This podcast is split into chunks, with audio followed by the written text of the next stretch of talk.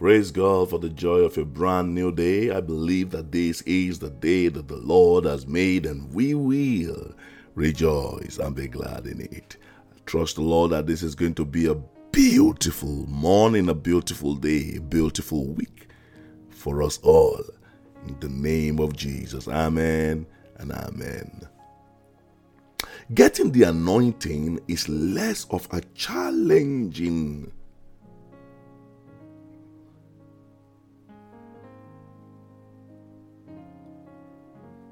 Getting the anointing is less of a challenge than keeping and sustaining the anointing. Saul got the anointing for free, almost for free, but he could not sustain and keep the anointing. Therefore, God rejected him and replaced him. Samson was anointed from the womb.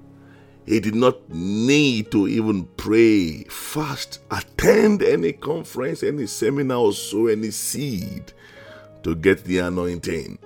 He did not labor as such to get the anointing, but unfortunately, unfortunately, he could not maintain, sustain, or keep the anointing. Now we understand that the efficacy of our covenant with God sustains and keeps.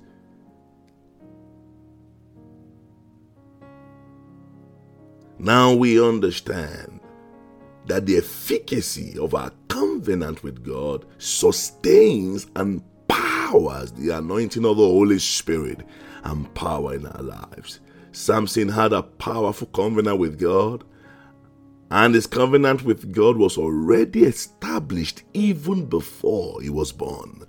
But the covenant with himself, the covenant with his eyes, the covenant with his body, which would have powered and sustained his covenant with God, was weak. So weak that Delilah could annul it, could destroy it, could break that covenant.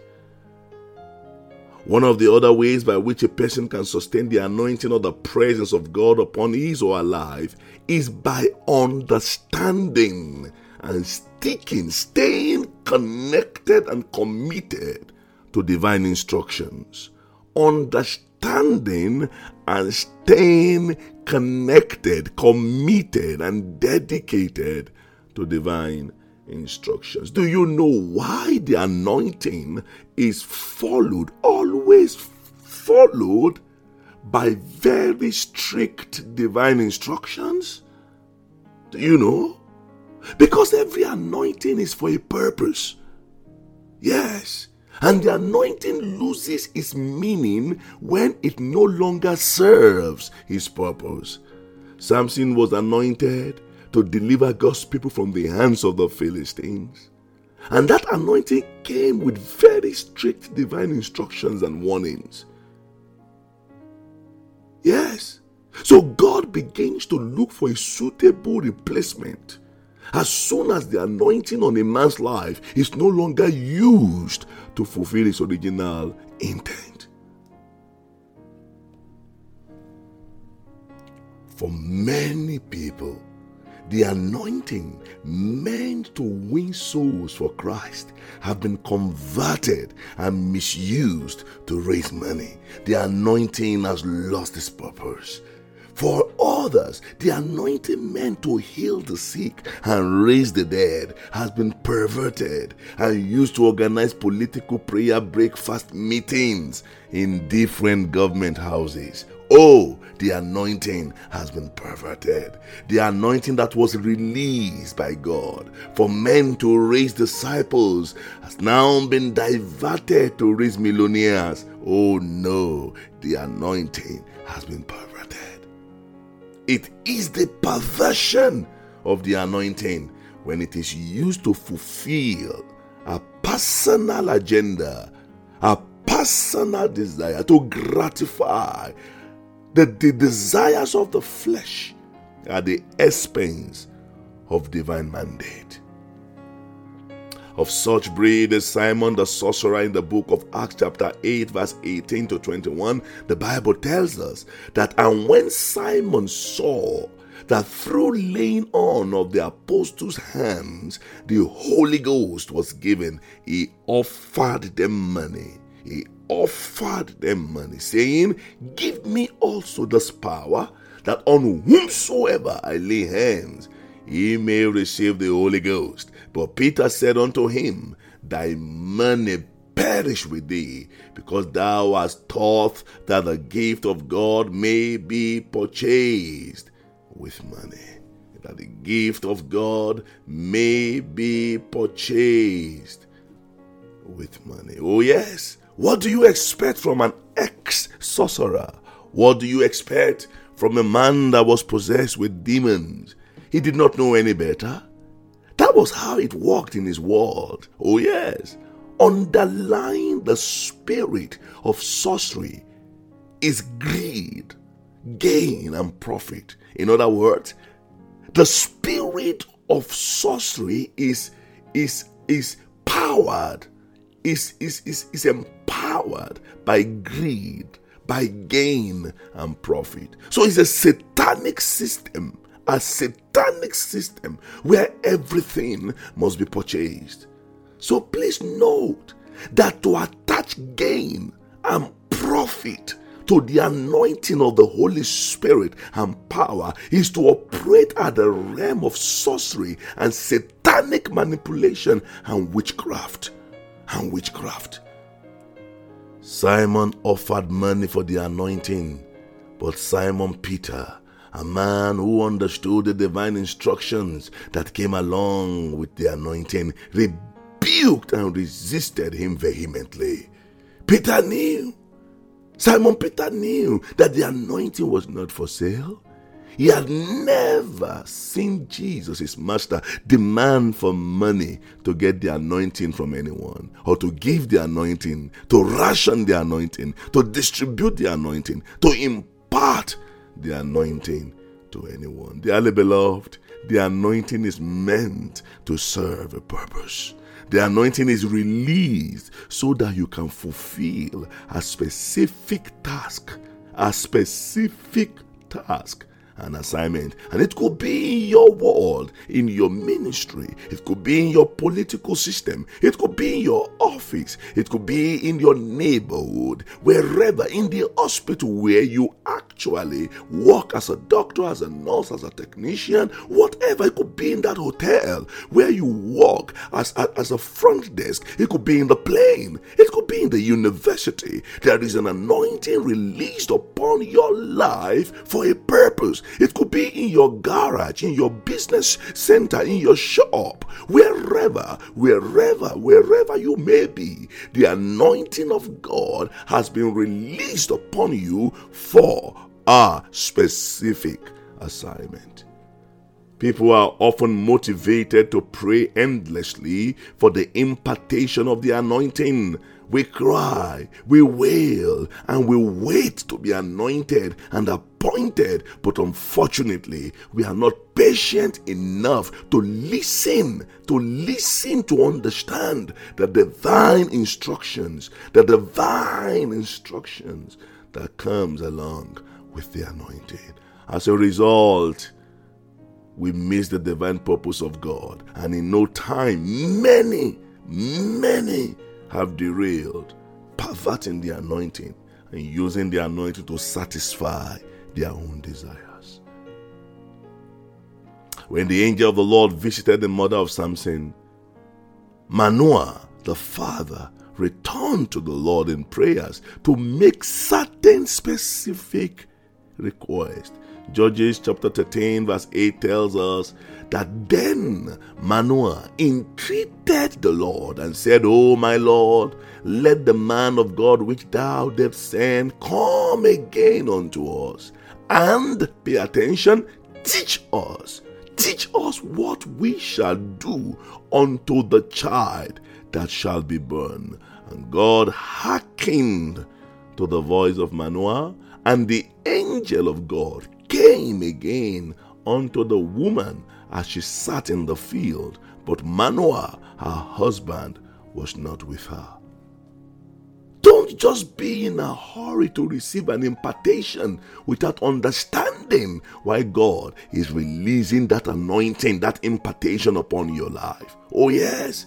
Manoah asked the Lord to send the angel again so that the instructions that would guide the life of his anointed son could be revealed. And God responded. God responded to his prayer. See, what are the divine instructions guiding the anointing of the Holy Spirit and power in your life today? What are they? What is this anointing upon your life meant for? Yes, you are anointed, no doubt. Yes, the hand of the Lord is upon you, no doubt. But what is the essence? What is the purpose? What is the reason for this anointing? To Jeremiah, the Lord said, Before you were formed in your mother's womb, I ordained you as a prophet to the nations. Before you were formed, I ordained you as a prophet to the nations. So it was not his Lord. It was not part of his assignment to gather crowds. No, it was not. It was not part of his assignment to organize conferences or seminars. No, it was not. He was anointed and appointed as a prophet to the nations, not as a president of a country or a spiritual political advisor. No, not as an apostolic evangelist teacher, but as a prophet unto nations. His role required intense boldness and courage. He was anointed Yes, to speak the mind of God and not to mix water with wine. Oh no. He was anointed and appointed to speak the absolute truth of God's word. Oh, yes. He was ordained to perform divine assignments that required heaven's intervention. Jeremiah 1:10 says, "See, God speaking to Jeremiah, I have set thee this day I have set thee this day over the nations and over the kingdoms to root out and to pull down, to destroy and to throw down, to build, to build and to plant. Can you see that? He was not anointed to pamper, to treat, to massage, or to scratch the itching ears of the people. Oh no! Jeremiah was set over the nations and over the kingdoms, not to be a political observer or a spiritual advisor to the president. He was anointed to root out, to pull down, to destroy and to throw down, to build and to plant. It was very clear. He was not appointed to engage and be debating with people and be and be campaigning and be act, doing activism is beautiful. These are wonderful. If you understand that you are anointed to be an activist, go for it. If you understand that you are anointed to be debating and engaging people, go for it. But if you understand that you are anointed to be a prophet, please don't go for breakfast meeting. Go unless the Lord is sending you to declare the word of God. Those days when the sea, prophets of God, men quiver, kings shake. Why? They understood the purpose of the anointing of God upon their lives. And when they appear, men will begin to ask them, Cometh thou peaceably unto us? People become scared because you don't just see the prophet of God anyhow, unless they are sent by God. They understood. They understood the purpose of the anointing.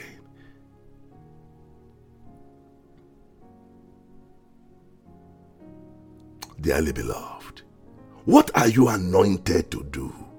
What are you anointed to plant and build? What are you called to pull down and root out? If you do not understand the purpose of the anointing of God upon your life, you will certainly pervert and waste it. You will pervert it. Dearly beloved, it's time to entreat the Lord to teach and instruct you on what He wants you to do. It's time. It's time to stop crying out for the anointing only. Ask Him, Lord, what do you want me to do with this anointing? Paul the apostle was very successful in life and ministry because he would not leave the place of his encounter with Jesus on the way to Damascus without knowing exactly, precisely what Jesus wanted him to do. In his response to the Master, in Acts chapter 9, verse 5 to 6, Paul said, Who art thou, Lord? And the Lord said, I am Jesus, whom thou persecutest. It is hard for thee to kick against the pricks. Once the identity of the one he was dealing with became clear to him, once Paul understood and knew who he was talking to, then he asked. He asked in verse 6. He asked what would sustain the anointing. And in verse 6, the Bible says, And he, Paul, trembling and astonished, said, Lord, what wilt thou have me to do? And the Lord said unto him, Arise and go into the city, and it shall be told thee what thou must, not may, what thou must do. What thou must do. Friends, what is heaven saying? that you must do. Not the things you want to do. Not the things you enjoy to do. The anointing is not meant to perpetrate your desires. The anointing is not meant to do what you enjoy to do. The anointing is not meant for you to do what you love, how you love it, when you love it, the anointing is meant to do what God wants you to do. So, my question to you this morning, dearly beloved, what is the purpose of the anointing of God upon your life? What are the divine instructions that came along with the impartation of the anointing? What are the things you are expected to do and the things you are not expected to do anymore? That is a million dollar question that you need to ask yourself. You are not just anointed for nothing, you are anointed for something, something unique, something special in your own word, regardless of what you are doing. There is an anointing of God upon your life, and you will you will you will excel you will do well you will do exceedingly well when you understand the purpose of this anointing and stay committed to it i commend you to god and to the word of his grace which is able to build you up give you an inheritance among them that are sanctified. Amen and amen. Since